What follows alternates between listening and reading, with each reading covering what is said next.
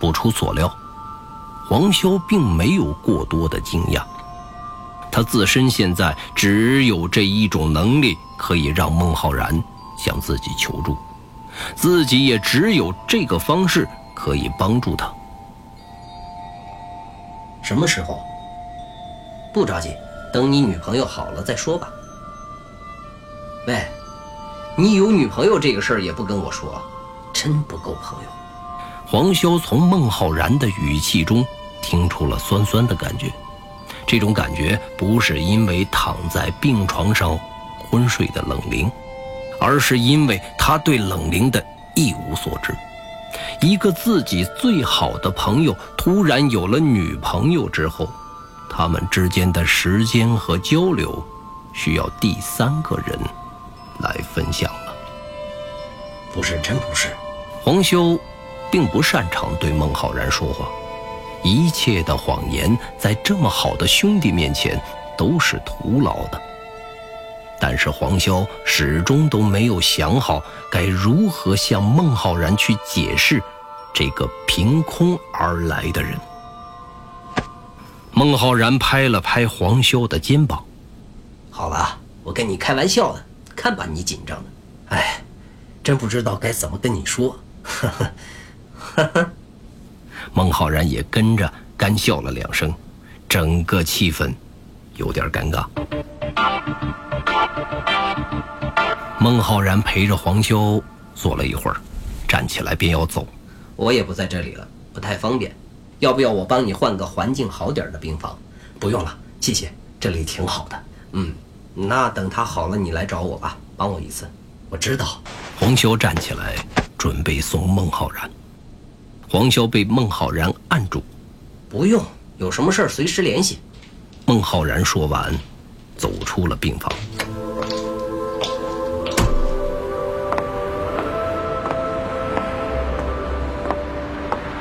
孟浩然走出了医院，停顿了一下，松了口气。唉，没事就好。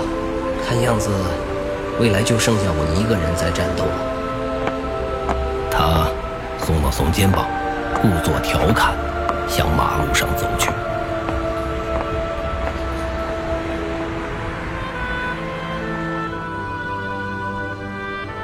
黄潇陪在冷灵的身边，帮他看着点滴。慢慢的，他开始打起了瞌睡。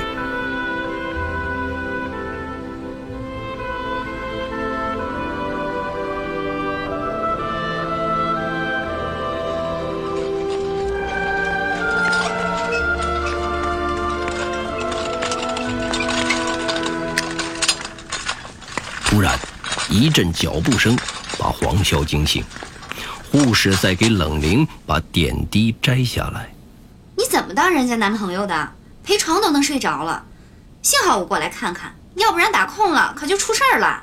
黄潇赶紧查看冷凝，发现冷凝早已经睁开眼睛，此刻的脸上恢复了血色，正在眨着眼睛看着黄潇，大眼睛扑闪扑闪的。对这里的一切都感觉到好奇。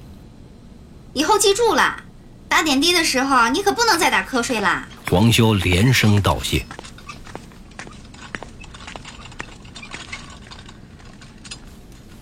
黄修下意识的伸手去试冷凝的额头，好点了吗？冷凝向后躲着，像一只受惊的小鹿。我试试你的体温，有没有发烧？是？你别动。黄潇把手背放在了冷灵的额头上，他并没有感觉到体温过热。嗯，应该没事了。我这是怎么了？这种感觉好奇怪啊！你这是感冒发烧了。什么是感冒发烧？冷灵还是有点好奇。他就像一个宝宝一样，就是，就是生病了。黄潇看着冷凝，忽然意识到他的身体就像新生儿一样，正在成长，适应这个世界的病菌和环境。或许，在未来还会有更多的患病的可能性。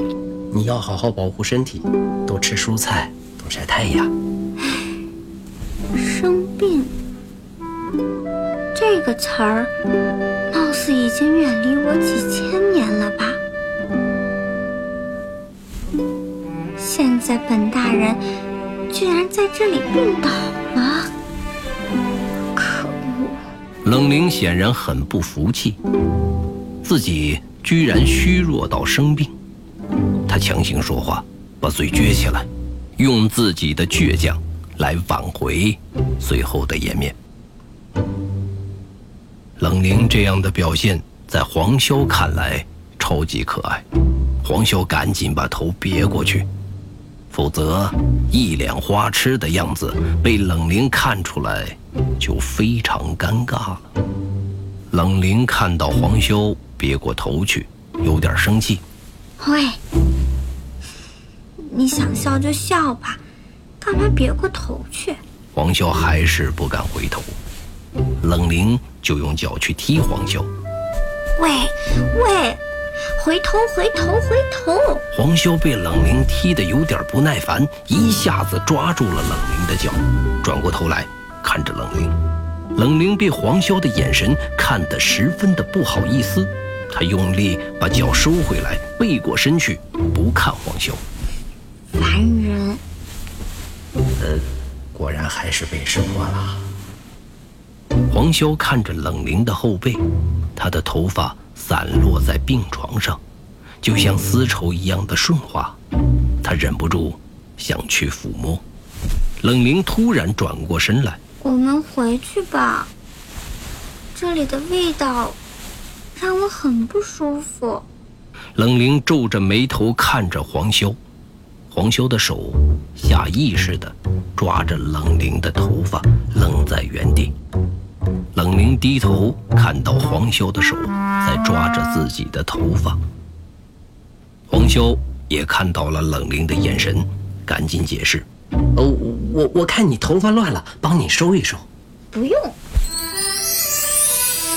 冷灵一甩头，头发直接从黄潇的手中划过，黄潇的心中再次泛起了一阵涟漪。冷灵如果继续这样无形的撩下去，黄潇认为自己他迟早会变成一个禽兽。我要走。黄潇赶紧按住冷灵，医生说你有肺炎，要打三天的消炎针才行。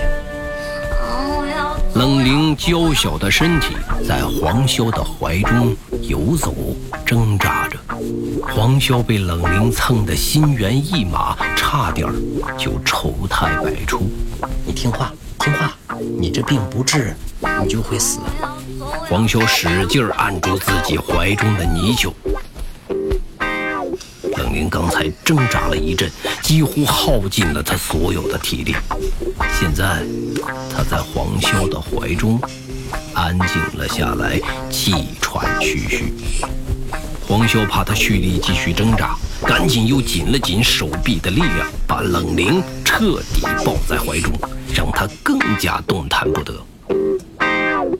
你想勒死我吗？那我放手，你再皮怎么办？不是。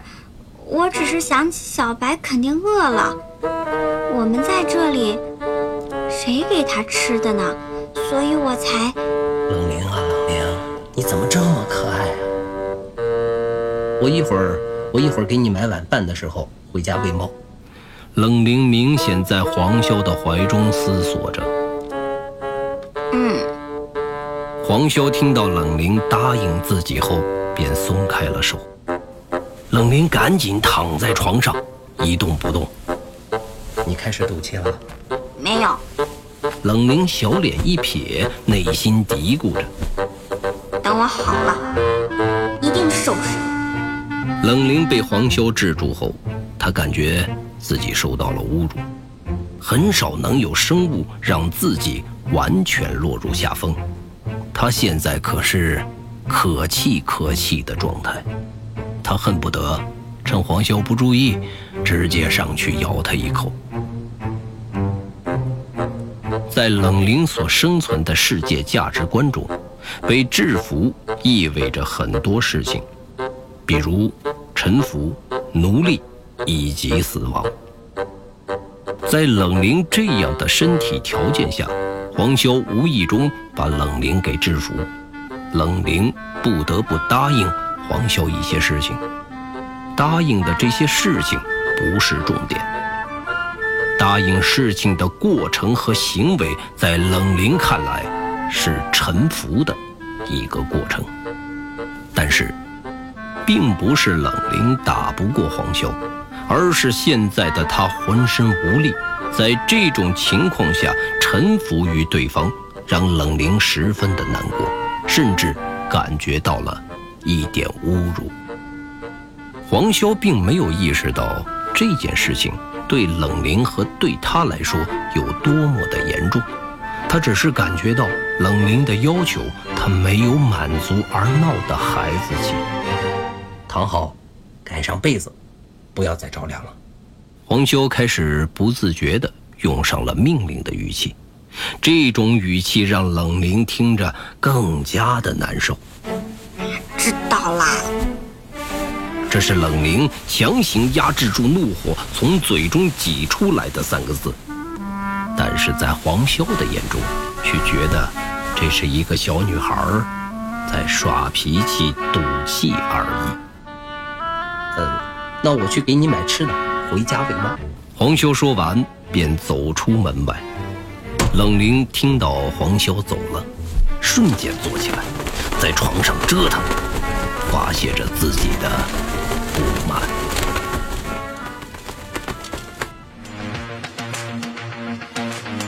原界一，记忆之谈，作者刘昌新，播讲冯维鹏。本作品由刘昌新编剧工作室出品。您现在收听的是第三季第十八集。黄潇安顿好家中的小白，买了一些清淡的食物，再次回到病房。冷凝坐在病床上，看着窗外，显得异常的孤单落寞。这里的气味真的不好闻。嗯，这是消毒的味道，能够把空气中的细菌杀死。黄潇一边说，一边摆开买来的食物。饿不饿？冷凝摇了摇头。你一直不怎么吃东西，不合胃口啊？嗯，我我我尝尝就好了。冷凝情绪低落的说着，现在。这个世界对他来说几乎已经丧失了吸引力了。多吃点，身体会好得快。黄修随口说道。冷灵看着黄修，像看白痴一样。黄修注意到了冷灵的眼神，他意识到两个世界的人似乎在这方面有着天壤之别。是不是你们？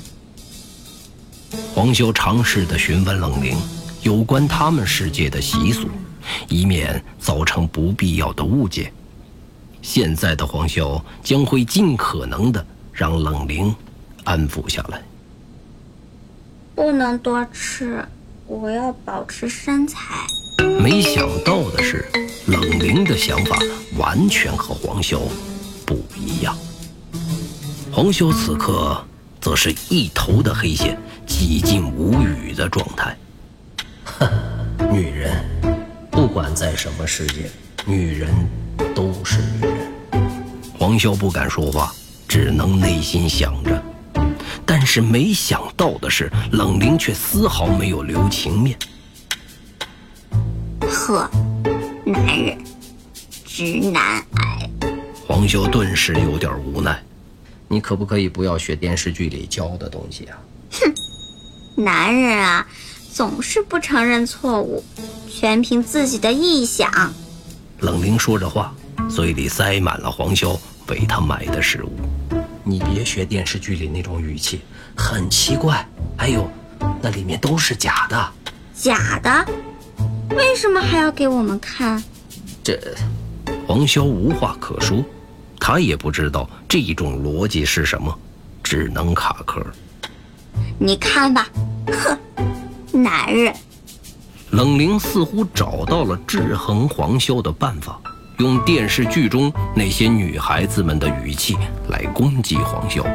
现在看起来，这似乎有了奇效。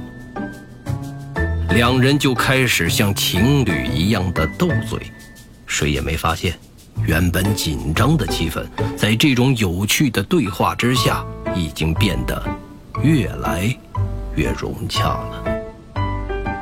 但是，黄潇确实不知道的事情，是每当冷灵要气炸的时候，他学会用这种方式来表达自己。在未来的日子里，或许黄潇内心唯一清楚的一点，能和冷灵这样说话的机会，越来越少了。